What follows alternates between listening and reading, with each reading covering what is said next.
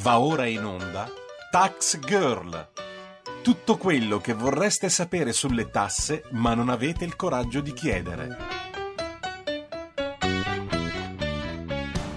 Bene, allora buongiorno e buon sabato mattina. Io sono Giorgia Pacione di Belle questo è Tax Girl, l'appuntamento settimanale, appunto adesso ormai di Radio Libertà con il fisco. Allora, questa settimana in realtà è stata una settimana eh, abbastanza intensa dal punto di vista fiscale. Eh, perché abbiamo due fronti. Il primo, il cosiddetto decreto sostegni ter, insomma, come avrete sentito con i nuovi eh, aiuti per le imprese e dall'altra parte abbiamo invece la delega uh, fiscale, quel documento di cui avevo iniziato a parlarvi settimana scorsa che poi andrà a ridisegnare appunto tutto il panorama fiscale italiano per i prossimi anni a partire dal 2023 perché così insomma è stato deciso che le misure che verranno ehm, decise insomma poi partiranno dal 2023. Ma allora partiamo e andiamo con ordine. Andiamo con il decreto sostegni ter, che quindi cosa è stato deciso, mm, era stato rimandato perché il Consiglio dei Ministri prima doveva eh, bollinarlo a giovedì, poi insomma non si è raggiunto un accordo eh, per quanto riguardava soprattutto tutto il tema degli aiuti eh, in campo energetico e quindi poi è slittato a um, ieri, quindi a venerdì. Bene, allora, quindi ieri il Consiglio dei Ministri ha dato il via a questo decreto sostegni ter che, come ho già anticipato, contiene mh, delle misure per cercare di andare ad aiutare i settori che sono stati colpiti da queste nuove restrizioni dovute appunto alla uh, variante Omicron e dall'altra parte per cercare di andare ancora a contrastare maggiormente il caro bollette, eh, interventi il caro bollette che guardano soprattutto, anzi direi esclusivamente al mondo delle imprese, ma poi lo vedremo. Allora, sono stati stanziati 1,6 miliardi di euro per aiutare le attività che sono in difficoltà in questa quarta ondata e 1,2 per contrastare il rincaro energetico. Eh, misure che eh, quali settori vanno ad aiutare o prendono in considerazione sono le discoteche, le sale da ballo, il mondo del turismo, del commercio dettaglio, della cultura, dello sport, della moda e del tessile. C'è un grande escluso di, tra questi, infatti non compare l'automotive. Eh, tant'è vero che ieri il ministro dello sviluppo economico, che ricordo essere Giancarlo Giorgetti, ha appunto sottolineato come ehm, insomma era dispiaciuto del fatto che non fosse stato inserito questo settore, visto insomma anche tutte le difficoltà che sta vivendo. Lui, insomma, aveva proposto di inserire anche eh, l'automotive all'interno eh, del mondo che, eh, del mondo industriale che sta avendo difficoltà in questi primi mesi dell'anno. Allora, contro il caro bollette avevo già anticipato che eh, sono misure ehm, squisitamente lato impresa, perché infatti il governo ha puntato alla riduzione degli oneri di sistema per il primo trimestre 2022 per le utenze con una potenza disponibile pari o superiore a 16,5 kW. Eh, l'autorità di regolazione per l'energia, reti e ambiente, che ricordo essere l'ARERA, eh, dovrà dunque provvedere ad annullare gli oneri generali a partire dal 1 gennaio del 2022. Il costo per uh, questa agevolazione è stato stimato in 1.200 milioni di euro e il governo pensa di andarla a coprire andando a usare i, proven- i, i proventi che arrivano dalle aste delle quote di emissioni di CO2. Altra misura in campo energetico ha riguardato gli energivori e quindi sono tutte quelle imprese che hanno subito ovviamente un aumento nel costo del, um, dell'energia superiore al 30% rispetto al 2019. Il governo è venuto incontro anche a loro e ha, ha, stabilito di dare un contributo straordinario parziale per cercare di andare a compensare i maggiori oneri sostenuti eh, sotto forma di credito d'imposta. Misure sono anche state prese per la scuola, però, perché per la scuola non so se vi ricordate, ma c'era tutta questa questione delle mascherine FFP2 da dare agli alunni, al personale scolastico, insomma, tutti. Ehm, e eh, con questo decreto si è cercato di aiutare in qualche modo, di fare un punto della situazione eh, si è deciso di eh, dare appunto le mascherine FFP2 di garantirle soltanto agli alunni e al personale scolastico in regime di autosorveglianza. E quindi cosa dice il decreto? Che tutte le farmacie che avevano aderito al protocollo che era quel protocollo dove si stabiliva che le FFP2 dovessero essere vendute a massimo 0,75 eh, centesimi, ehm, devono appunto fornire alle scuole il, um, questi, insomma, le mascherine alle scuole che poi insomma eh, a cui devono. Per rendere operativa la norma è stato, fa- è stato stanziato un fondo per l'emergenza per l'anno scolastico 2021-2022 che è stato incrementato di 45,22 milioni per quest'anno. Insomma, staremo anche a vedere qui come si muoveranno le scuole, soprattutto, ma tra l'altro stavo anche sentendo e leggendo che già diversi pre- presidi anche precedentemente si erano mossi prima dell'azione del governo, anche perché insomma le scuole sono già riprese da qualche settimana. Per il trasporto pubblico locale ehm, è stato incrementato il, fo- il, fondo che era già stato stanziato con altri 80 milioni per il 2022. Queste risorse è stato scritto che vanno fino al 31 marzo eh, perché vi ricordo che il 31 marzo in teoria è il termine eh, del, della fine dello stato di emergenza e questi maggiori fondi servono per eh, far fronte al, all'ampliamento dei mezzi, visto che c'è una riduzione, almeno teoricamente, nella capienza dei vari, del vero trasporto pubblico locale e non, eh, insomma dice noi vi diamo più soldi in modo che potete garantire più corse per i mezzi. Il bonus term per tutti quelli che avevano un bonus term e non sono riusciti ad usarlo, beh allora state comunque anche sereni perché potrete usarlo fino al 31 marzo, insomma possono essere sfruttati fino al 31 marzo e poi abbiamo il campo del turismo. Anche qui nel campo del turismo, eh, che è un altro settore che è stato ovviamente colpito sia dalla prima ondata alla seconda, insomma, poi anche in questa quarta ondata, è stato messo in campo un credito d'imposta per i canoni di locazione degli immobili per tutte quelle imprese del settore del turismo che hanno subito una diminuzione del fatturato o dei corrispettivi nel mese di riferimento del 2022 di almeno il 50% rispetto allo stesso mese del 2019. È stato poi incrementato di 100 milioni di euro eh, per quest'anno il Fondo Unico Nazionale Turismo questi 100 milioni si aggiungono ai 120 che erano già stati stanziati, vi ricordo, nella legge di bilancio. Eh, inoltre è stata anche accolta una richiesta che era stata fatta da Massimo Garavaglia, che è il ministro del turismo, nonché appunto eh, membro anche della Lega Mm, di dedicare una quota, ovvero 40 milioni, alla decontribuzione per i lavoratori stagionali del turismo, scusate, degli stabilimenti termali. Uh, inoltre è stata anche data la possibilità di usare appunto la eh, cassa integrazione eh, scontata a hotel, agenzie di viaggio, terme, insomma, eccetera. Ehm, altra agevolazione per i settori eh, maggiormente eh, colpiti è stato questo stop alle tasse. Infatti il governo ha deciso che per i soggetti esercenti, che sono ovviamente residenti fiscalmente in Italia, ehm, che hanno visto l'attività vietata o comunque sospesa eh, fino al 31 gennaio 2022 verranno sospesi i termini relativi ai versamenti delle ritenute alla fonte e quelli dei versamenti relativi all'imposta sul valore aggiunto che erano in scadenza nel mese di gennaio 2022. Sottolinea anche il decreto che queste rate però dovranno essere poi versate in unica soluzione entro il 16 settembre sempre dello stesso anno. Per quanto riguarda invece eh, la delega fiscale, come vi ho iniziato appunto a dire, beh, allora i lavori si sono sospesi, sono sospesi fino all'elezione del Presidente della Repubblica. Questa settimana ehm, sono stati decisi gli emendamenti inammissibili eh, tra mercoledì e giovedì, dopodiché diciamo si sono chiusi i lavori. La Commissione Finanze riprenderà il tutto a insomma, dopo questa elezione e, ehm, e, in aula il testo dovrebbe arrivare invece a febbraio. Eh, vi ricordo però che eh, in realtà nei piani del governo Draghi c'era la volontà di voler chiudere il tutto subito, quindi prima del 24 gennaio, data di inizio appunto del, delle votazioni del Presidente della Repubblica, così non è stato. Eh, e forse direi è stato anche un bene, perché insomma la delega fiscale, come ho anche spiegato settimana scorsa un tema molto delicato eh, che andrà poi ad impattare sulla fiscalità di tutti noi per i prossimi anni.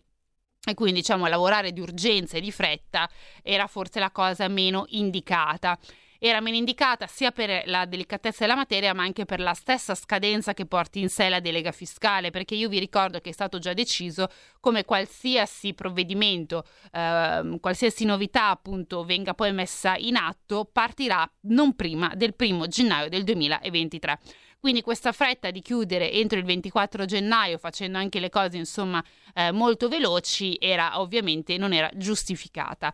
Eh, si deve sicuramente vedere mh, con buon occhio quindi anche questa pausa eh, piccolo dettaglio, sono stati sono stati accettati 460 emendamenti, meno di tre, 13 invece sono stati dichiarati inammissibili, eh, non ci saranno emendamenti segnalati come solitamente invece avviene perché eh, è stato deciso dalla Presidenza che essendo comunque relativamente pochi ed essendo una materia, come ho detto prima, molto delicata, tutti verranno passati al vaglio eh, insomma, dei parlamentari e poi anche del, eh, del MEF. Eh, bene, quindi insomma staremo a vedere e vi, continuo, vi continuerò a tenere aggiornati appunto sulla delega fiscale, visto la delicatezza, e poi andremo anche a capire insomma eh, quali saranno le novità fiscali che... Eh, che andranno a impattare su tutti noi, ma questa settimana insomma eh, c'è stato anche un, un, una novità tra virgolette, a livello internazionale. Eh, l'anno scorso più di una volta abbiamo parlato di questa Global Minimum Tax eh, che era stata voluta dagli Stati Uniti, insomma, che poi c'era questa discussione, non si sapeva se sarebbe stato un bene o un male per l'Italia, per l'Europa e tutto, si sarebbe fatta, non si sarebbe fatta, si sarebbe raggiunto l'accordo a livello internazionale, insomma, sì, no, non si capiva niente.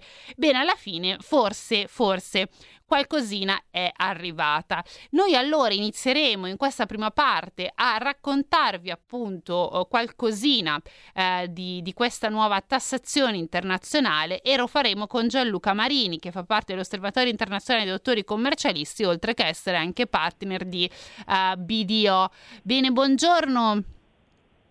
Buongiorno, buongiorno Giorgia, buongiorno ai telescoltatori di Radio Libertà, buongiorno. Bene, allora, ehm, come stavo appunto accennando, noi finalmente abbiamo una Global Minimum Tax. Questa partirà dal 2023 e eh, si applicherà alle multinazionali che hanno un volume d'affari superiore ai 750 milioni di euro.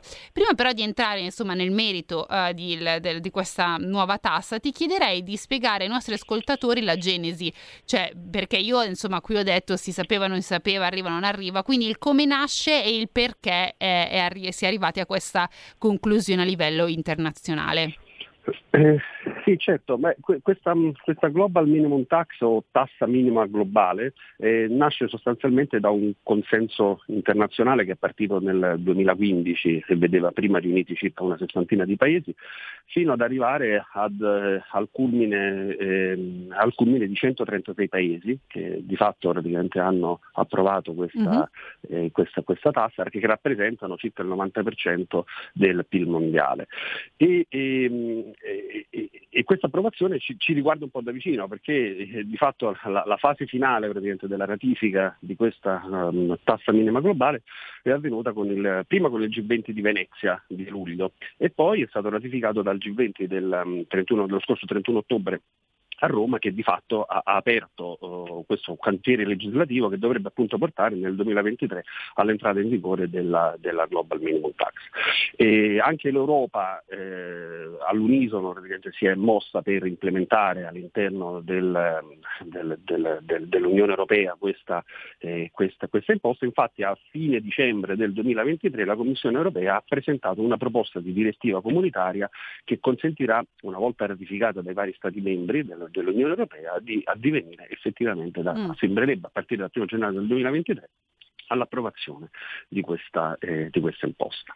E perché, eh, mi dicevi, perché, perché eh, eh, eh qual è il motivo sì. per cui si è introdotto questa, eh, questa, questa imposta? Nasce sostanzialmente dal, da un generale consenso internazionale che l'attuale assetto fiscale internazionale, la, i sistemi fiscali tradizionali non sono più in grado di tassare adeguatamente le varie multinazionali del web, no? mm. tipo, tipo Amazon o Facebook, eh, perché queste eh, multinazionali operano con modalità differenti rispetto al passato. E, ehm, mh, il nostro attuale sistema fiscale sostanzialmente è un sistema fiscale che risale al secondo dopoguerra ed è imperniato sul concetto della presenza fisica mm-hmm. di mhm. un'impresa, cioè tasso, uno Stato riesce a tassare un'impresa nella misura in cui questa sia diciamo, localizzata no? in, in, in, quel determinato sì. paese tramite un'unità locale, una filiale, eccetera. Ora, queste multinazionali del web invece operano, producono ricavi in tutto il mondo senza avere delle vere e proprie sedi fisse nei, nei, mercati di sbocco, perché i contenuti digitali praticamente vengono diffusi attraverso eh, la, la, la, rete. E questo ha messo in crisi il, il, il modello tradizionale di, di ripartizione de, de, della tassazione. Normalmente la tassazione spetta in base al sistema tradizionale, eh, gli utili di un'impresa sono tassati tra, eh, sono ripartiti tra lo Stato di residenza della multinazionale mm-hmm.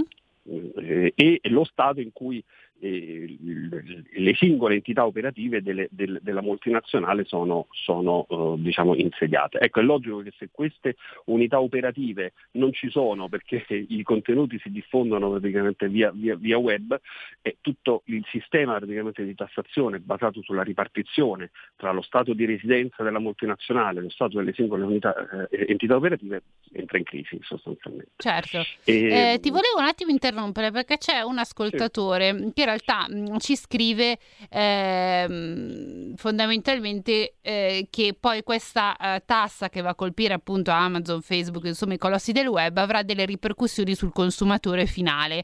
Ecco, ehm, e a me questa, questa, affermazione tra l'altro ha fatto venire in mente eh, un'azione che la stessa Amazon, adesso non vorrei sbagliare colosso ma sono quasi sicura, in Francia ha fatto con le piccole e medie imprese francesi, perché mi pare che quando la Francia Biagi insomma aveva, mm, era lì lì per mettere la sua web tax nazionale.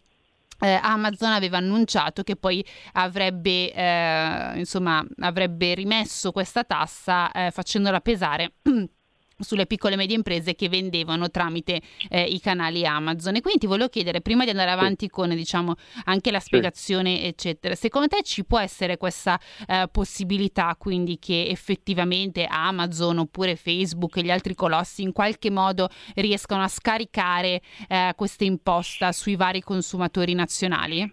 Ma guarda, questo è stato uno dei punti eh, più dibattuti praticamente dell'introduzione di questa mm. Global Minimum Tax.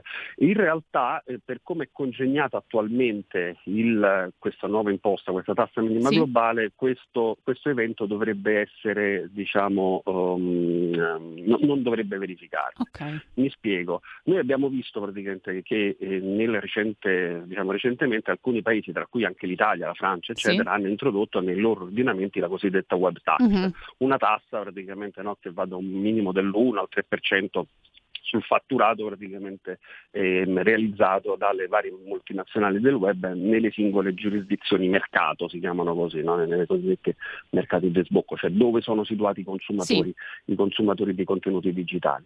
Ecco, queste tasse, proprio l'accordo praticamente raggiunto in sede OXE prevede di fatto, anzi non di fatto, lo prevede proprio, prevede l'abolizione praticamente di tutte queste tasse che eh, sono state ehm, eh, eh, introdotte un po' in ordine sparso praticamente dall'Italia dall'Italia, dalla Francia ed altri, ed altri paesi.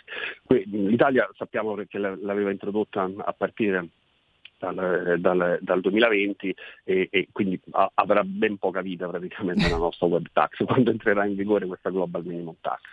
Ecco, questa global minimum tax è una tassa completamente praticamente diversa mm. eh, rispetto praticamente alla web tax perché è una tassa minima globale che prevede sostanzialmente che, che, innanzitutto tassa gli utili e non tassa praticamente il fatturato sì. realizzato praticamente dalla, dalla, singola, um, eh, multi, della singola multinazionale e che eh, di fatto prevede e che si applicherà alle eh, multinazionali non solo del web, a tutte le multinazionali che hanno un volume d'affari superiore a 750 milioni di euro e, e che ehm, sostanzialmente si articolerà eh, nel fatto ehm, che ogni paese di questi 136 no, che abbiamo, abbiamo, citato prima dovranno, si, si impegneranno ad introdurre all'interno del loro sistema fiscale questa tassa minima praticamente del 15%. E, mh, eh, si ritiene che quindi questa tassa introdotta del 15% possa in, in, ogni, in ogni paese, compresi i cosiddetti paradisi fiscali, possa costituire un, eh, dovrebbe scoraggiare nel medio-lungo termine le imprese multinazionali nel delocalizzare i redditi mm. all'interno diciamo, di, di, di cosiddetti, dei cosiddetti paradisi fiscali. E, ehm, ora il problema qual è? è eh. cosa succede se un determinato paese che ha una tassazione inferiore del 15% non ottempera a questo mm, accordo. Mm, okay. no? Perché, che tendenzialmente diciamo, sono poi paradisi fiscali come Cayman, Isole Vergini, Britanniche, eh, eccetera. Esattamente, no? allora quindi diciamo che la maggior parte dei paesi abbiamo detto ha aderito praticamente a questo accordo, però potrebbe darsi che poi nei fatti praticamente qualcuno, non, mm. qualche, qualche, paese decida di non introdurla.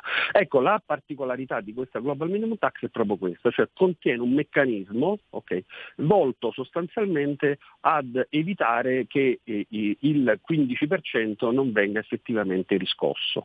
Infatti eh, i paesi praticamente che a partire di 136 paesi saranno lasciati liberi di applicare un, un livello di tassazione che ritengono desiderabile, quindi anche inferiore al 15%. Se però una filiale di un'impresa multinazionale eh, dovesse in un determinato territorio essere tassata con un'aliquota inferiore al 15%, sì. non, si determinerebbe una reazione di segno opposto nello stato di residenza della multinazionale. Quindi scusami se ti interrompo, giusto per fare un esempio pratico. Mettiamo le Cayman, sì. no? adesso io non ricordo a memoria, sì. Eh, però credo che sia vicino allo 0% la tassazione delle Cayman. Esatto. Quindi facciamo un per cento per semplificare. Le Cayman mette la tassazione all'1%.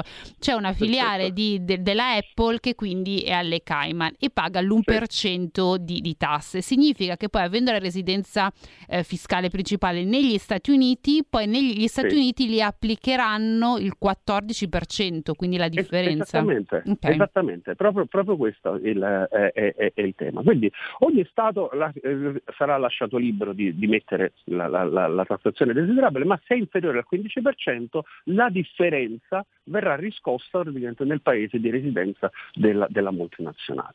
Questa imposta è abbastanza importante perché riguarderà non solo le multinazionali del web, no? ma, mm-hmm. ma, si applicherà a tutte le multinazionali, anche quelle praticamente industriali, commerciali, eccetera, purché di volume d'affari superiori a, a, a, a 750 milioni eh, di euro di fatturato eh, complessivo. Riguarderà anche le imprese multinazionali italiane, quindi se un'impresa multinazionale italiana, riprendendo l'esempio tipo che facevi tu, Mm. Esattamente, la Fiat. Avesse, dovesse in un determinato territorio, tipo Dubai, no? che non sì. è un paradiso fiscale in senso stretto, ma ha un'aliquota di fatto praticamente dello 0%.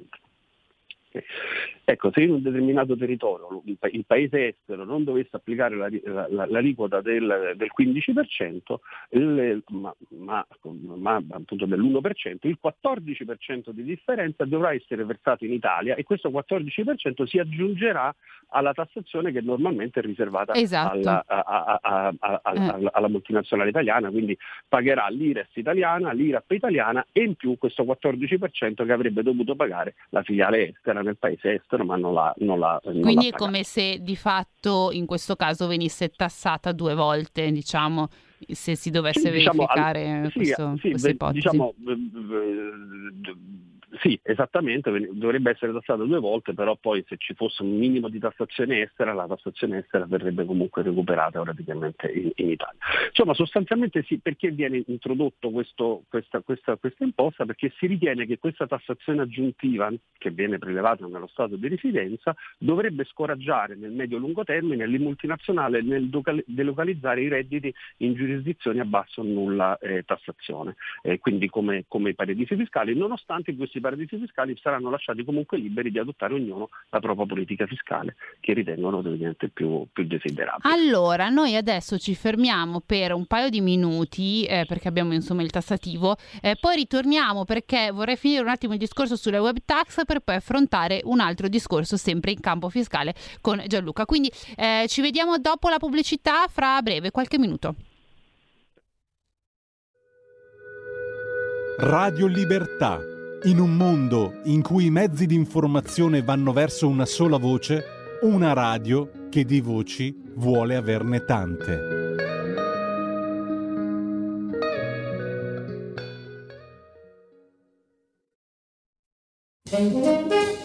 Tutte le domeniche, dalle ore 15, la più bella musica di sempre, in compagnia di Gabriella Monti.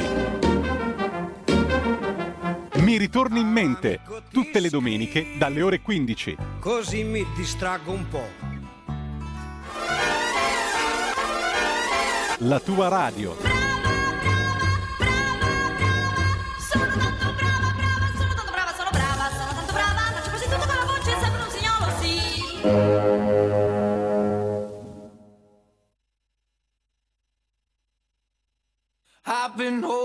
Holding to pieces, swimming in the deep end, trying to find my way back to you, cause I'm needing a little bit of love.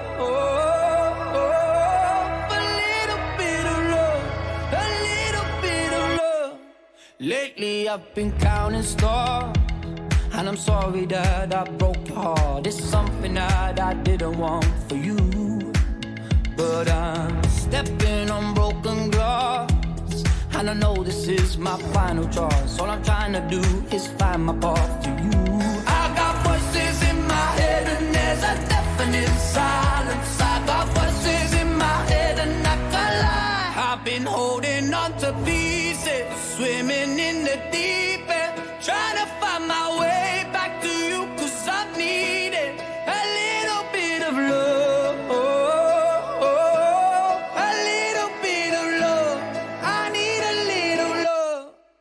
Like the air I'm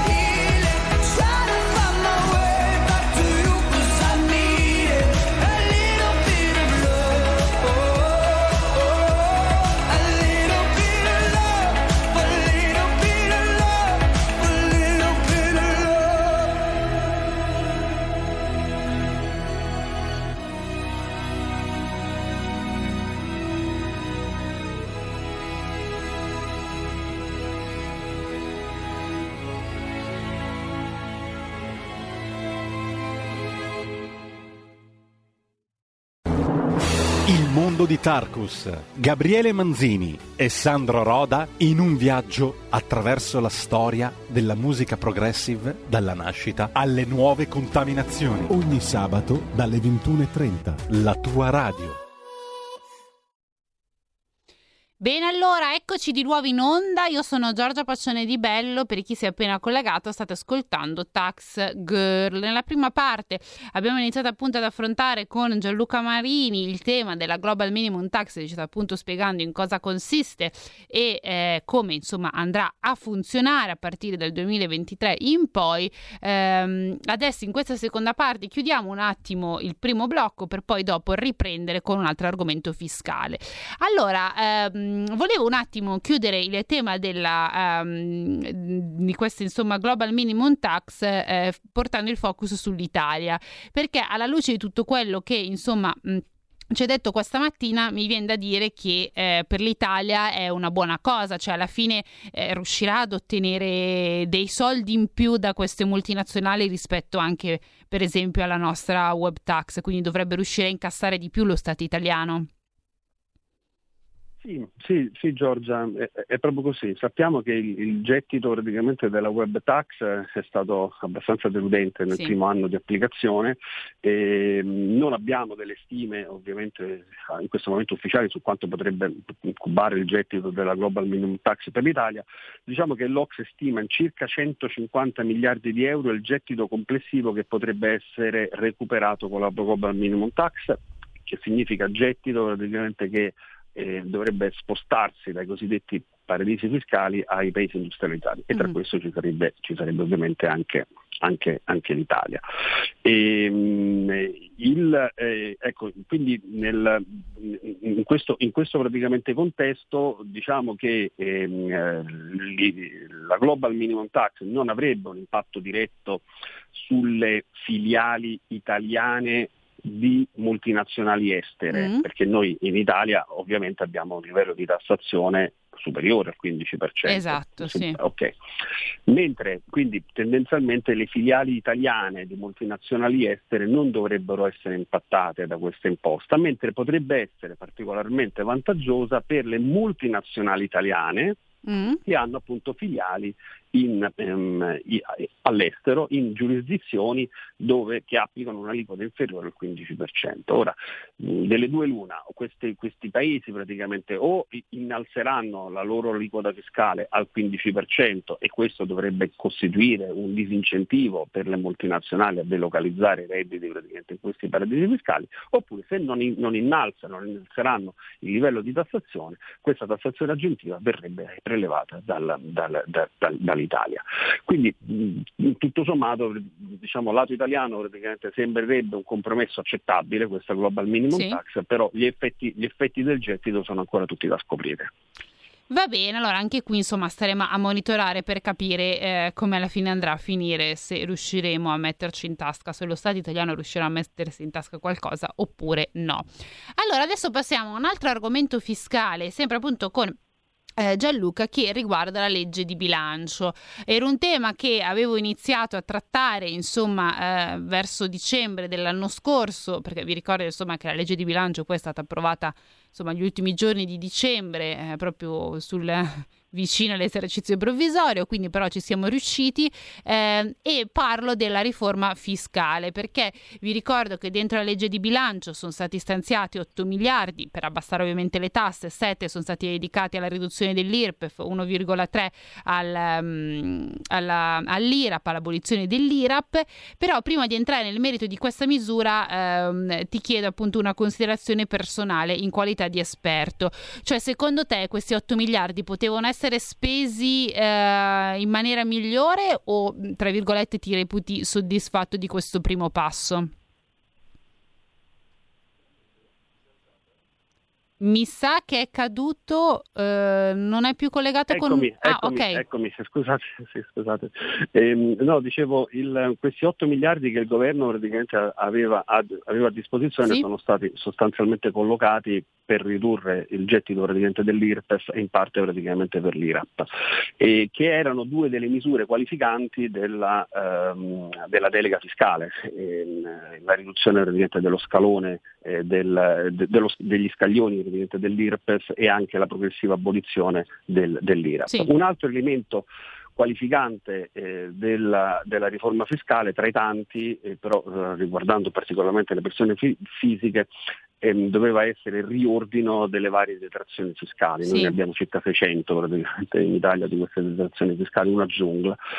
Probabilmente ecco, m- molti degli osservatori speravano che anche questa parte praticamente del del- della delega fiscale fosse contenuta, fosse anticipata nell'ambito della legge di bilancio perché si sarebbero potute mm, ottenere ulteriori risorse dal riordino ovviamente, delle tax expenditure, delle cosiddette detrazioni fiscali che avrebbero potuto ridurre la fiscalità generale delle, delle- delle- delle- persone fisiche.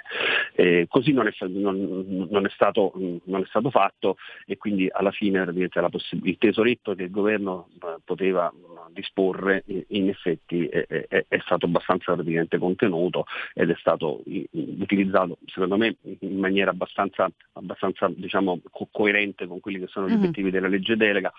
Probabilmente c'è qualcuno che dice forse potevano essere avvantaggiati ulteriormente, ma- maggiormente i redditi medio-bassi. Sì, soprattutto i rispetto praticamente- sindacati, per esempio, hanno Sì, fatto una forte battaglia su questo. Eh, es- esattamente, esattamente. Sembrerebbe invece che la maggior parte dei, diciamo, delle- dei risparmi fiscali si concentrino diciamo, delle prime simulazioni sulla fascia di reddito tra i 40 e i 60 mila euro, ehm, che, hanno- che saranno coloro che avranno il risparmio, fiscale eh, più, più- più importante, mentre diciamo, chi, chi- chi è sotto questa soglia avrà comunque dei risparmi fiscali ma molto più contenuti.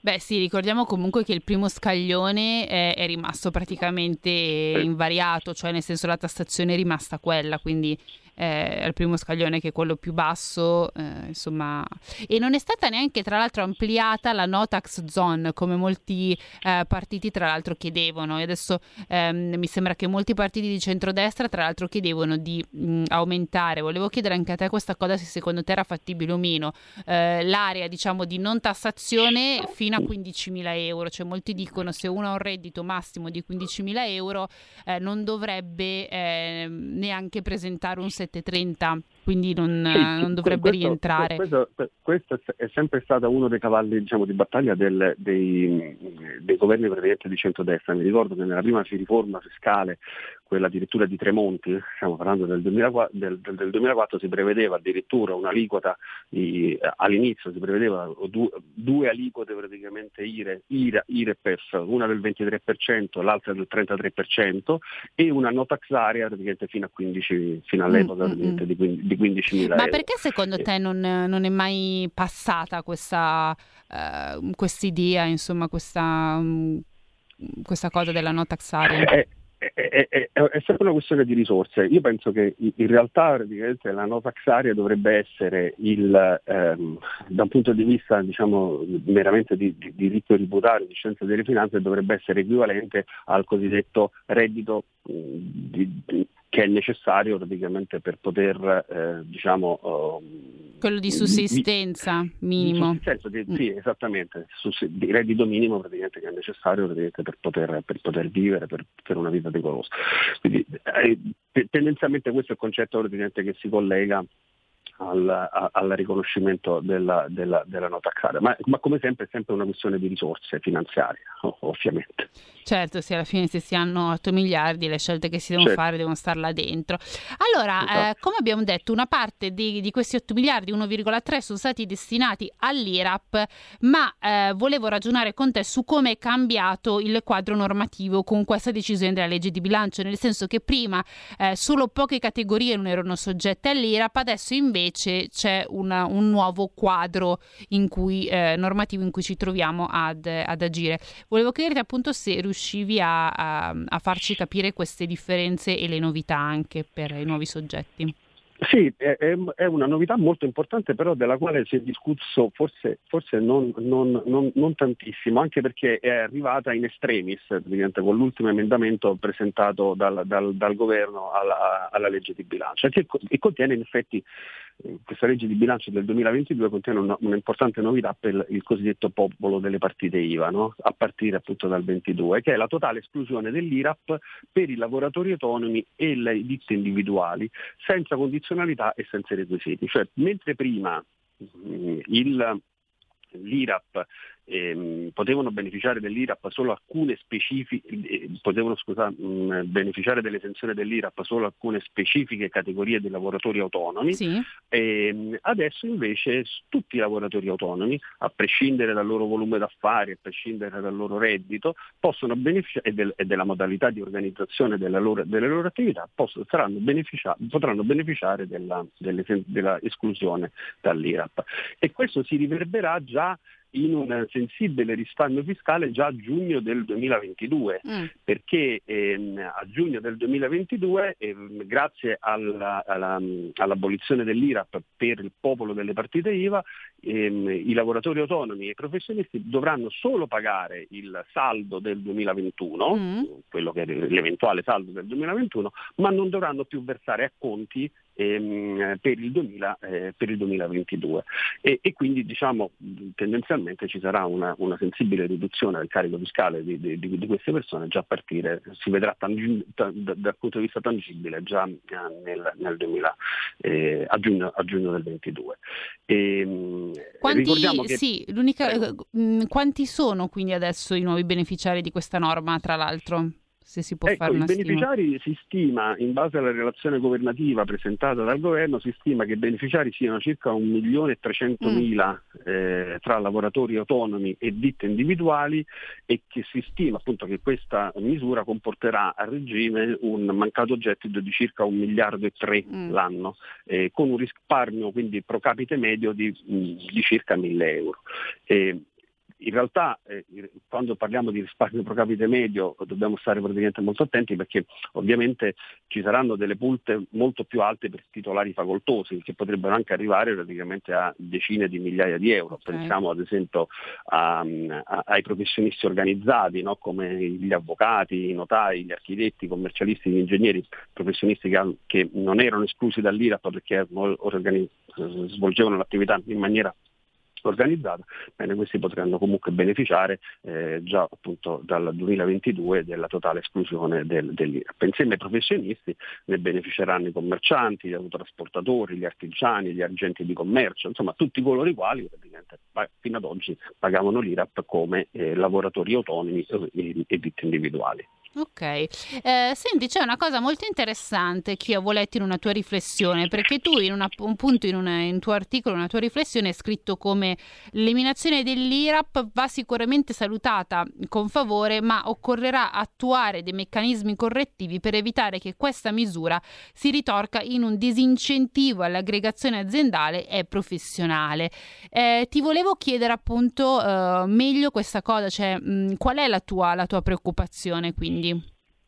Eh, la, la- la preoccupazione, mh, la- mia preoccupazione, mh, che poi diciamo è, è- è un, è un qualcosa che abbiamo- stiamo già vivendo, abbiamo già vissuto quando è stato introdotto il, mh, regime mh, del, ehm, del- il regime forfettario per coloro i quali eh, hanno un volume d'affari eh, inferiore ai 65 mila euro. no? Mhm. Noi sappiamo che in Italia c'è questo regime forfettario mh, molto favorevole. La cosiddetta che flat prevede- tax. Esattamente, del 15% fino a 65 mila euro. Ora, questo, ehm, questo regime è un regime sicuramente che va salutato con favore, però abbiamo visto che nel tempo ha creato praticamente un disincentivo a organizzazioni eh, diciamo, imprenditoriali o professionali più complesse, perché se io magari sono se esercito in forma individuale, sono soggetto alla, flat tax, alla, alla- alla flat tax, pago il 15%, se mi decido di aprire una società insieme ad un altro socio o aprire uno studio associato con un altro, con un altro collega non posso più beneficiare di, questa, eh, di, questa, ehm, di, questo, di questo regime. E quindi in effetti praticamente eh, eh, questo regime della, della flat tax è sicuramente un regime molto favorevole, ma bisogna introdurre dei correttivi per evitare che possa essere un disincentivo ad un'evoluzione organizzativa del- dell'attività dell'impresa o del, del professionista verso dei modelli di carattere societario più evoluti, praticamente, che poi possono effettivamente stare al passo con, con- con- con il mercato. E, e lo stesso praticamente rischio c'è per, per- per- per l'IRAP, per questa esclusione dell'IRAP che riguarda solo le ditte individuali e i lavoratori autonomi. Per cui oggi se il, professionista o il, ehm, diciamo, l'imprenditore rimane sotto forma di ditta individuale all'esclusione dell'IRAP, ma se decidesse di costituire una società, mettersi ehm, un SRL, un SNC, uno studio associato con un'altra praticamente persona per evolvere praticamente, no? Sì, il suo business. Il suo, il suo- il suo business dovrebbe, verrebbe assoggettato praticamente all'IRAP. Quindi diciamo e- e- e- e- e- c'è un po' una contraddizione praticamente in termini perché sembra praticamente che il sistema fiscale voglia avvantaggiare praticamente le, le piccole organizzazioni rispetto praticamente a quelle invece medio grandi verso, il quale- verso le quali invece tutti noi dovremmo, dovremmo- dovremmo evolvere in, in- in qualche, in qualche misura. Ecco, da, da questo punto di vista mh, la legge delega presentava, o meno diciamo, i suggerimenti che la Commissione Mm. parlamentare aveva dato praticamente al governo per l'emanazione della legge delega conteneva dei meccanismi diciamo, Correttivi. correttivi per evitare praticamente che ci fossero queste, eh, questi, questi scaloni, tanto per, per l'IRAP quanto per il regime della flat tax del 15%. Ah, E ok. speriamo praticamente che, speriamo praticamente che, che possano essere, possono essere praticamente ecco, insomma, approvati. e- Ma allora ehm, ti dirò, io sulla flat tax al 15% in realtà so che son- eh, sì, sono stati presentati due emendamenti, ehm, Sì. uno del centrodestra che in realtà eh, chiedeva di ampliare la flat tax ehm, dei 65 fino a una somma ancora da capire perché non è stata proprio ancora scritta nel- nell'emendamento e l'altro era del Movimento 5 Stelle che in realtà chiedeva una sorta di scivolo per due anni. Quindi loro dicevano Sì. tutti quelli che sono nel eh, appunto rientrano dentro la tassa piatta e dopo due anni ehm, ehm, scusa e eh, poi quest'anno per esempio vanno a 66 dovrebbero passare automaticamente all'IRPEF e questo in realtà scoraggia fa far nero insomma Sì, tutto quello che ci siamo raccontati. Noi vorremmo introdurre uno scivolo di due anni con una, poi un'aliquota a salire che li accompagni gradualmente verso ehm, eh, l'IRPEF ti riferisci Esatto. a questo il Mi- mi- Mi riferisco meccanismo? proprio a questo, Ok. certamente, esattamente Giorgio, mi riferisco proprio a questo. Nella commissione parlamentare, la, in sede di commissione parlamentare eh, alla riforma della legge delega si era stato introdotto praticamente proprio, si, era suggerito eh, proprio di eh, introdurre un regime opzionale o transitorio per evitare questo scalone verso l'IRPEF, il regime IRPEF ordinario, al superamento del limite di fatturato di 65.000 euro, era stato suggerito che poteva continuare ad applicarsi eh, il, mh, eh, il regime forfettario dei lavoratori autonomi per i due anni successivi all'uscita dai 65.000 euro con una aliquota maggiorata dal 15 al 20% qualora il contribuente si impegna a dichiarare un fatturato di almeno il 10% superiore a quello Mm. dell'anno precedente. Sì, Questo sì. era il meccanismo praticamente ideato. Ecco, però sono, sono- sono contento ecco, che si, si- si- si- sta ragionando praticamente in questi termini, perché mi sembra praticamente assolutamente insomma, una soluzione adeguata praticamente per Sì, evitare, mm. per evitare praticamente questo, Poi questo adesso non, eh, insomma, come, come ho detto all'inizio, poi adesso i lavori riprenderanno dopo l'elezione del Presidente della Repubblica, ma non credo che ci sia un ostacolo per l'approvazione di questo, nel senso che mh, a parte il Movimento 5 Stelle che sicuramente voterà a favore, ma credo che anche banalmente il centrodestra non vedi di, di cattivo occhio questo tipo di iniziativa, per cui forse c'è la possibilità di un'approvazione. Bene, allora noi siamo arrivati alla fine di questa puntata a tema squisitamente fiscale. Io volevo ringraziare per essere stato con noi questa mattina, tutta la mattina, tra l'altro, appunto Gianluca Marini, che ricorda essere osservatorio, far parte dell'osservatorio internazionale di dottori commercialisti, oltre che essere partner di eh, BDO, dove tra l'altro, per esempio, sul sito di BDO potete trovare ehm, lato fiscale molte riflessioni di come vi ho letto, per esempio questa sul, sull'IRAP, ma un po' insomma molti altri spunti fiscali secondo me molto interessanti che ehm, insomma poi mh, approfondiscono diversi temi. Quindi io ringrazio ancora mh, veramente Gianluca Marini di essere stato con noi questa mattina. Grazie a te Giorgia e grazie ai radioascoltatori di Radio Libertà. E noi ci vediamo e sentiamo eh, sabato prossimo per una nuova puntata, appunto, e chissà che altri temi li andremo a trattare. Grazie a tutti e buon weekend. Avete ascoltato Tax Girl. It's a rich man's world.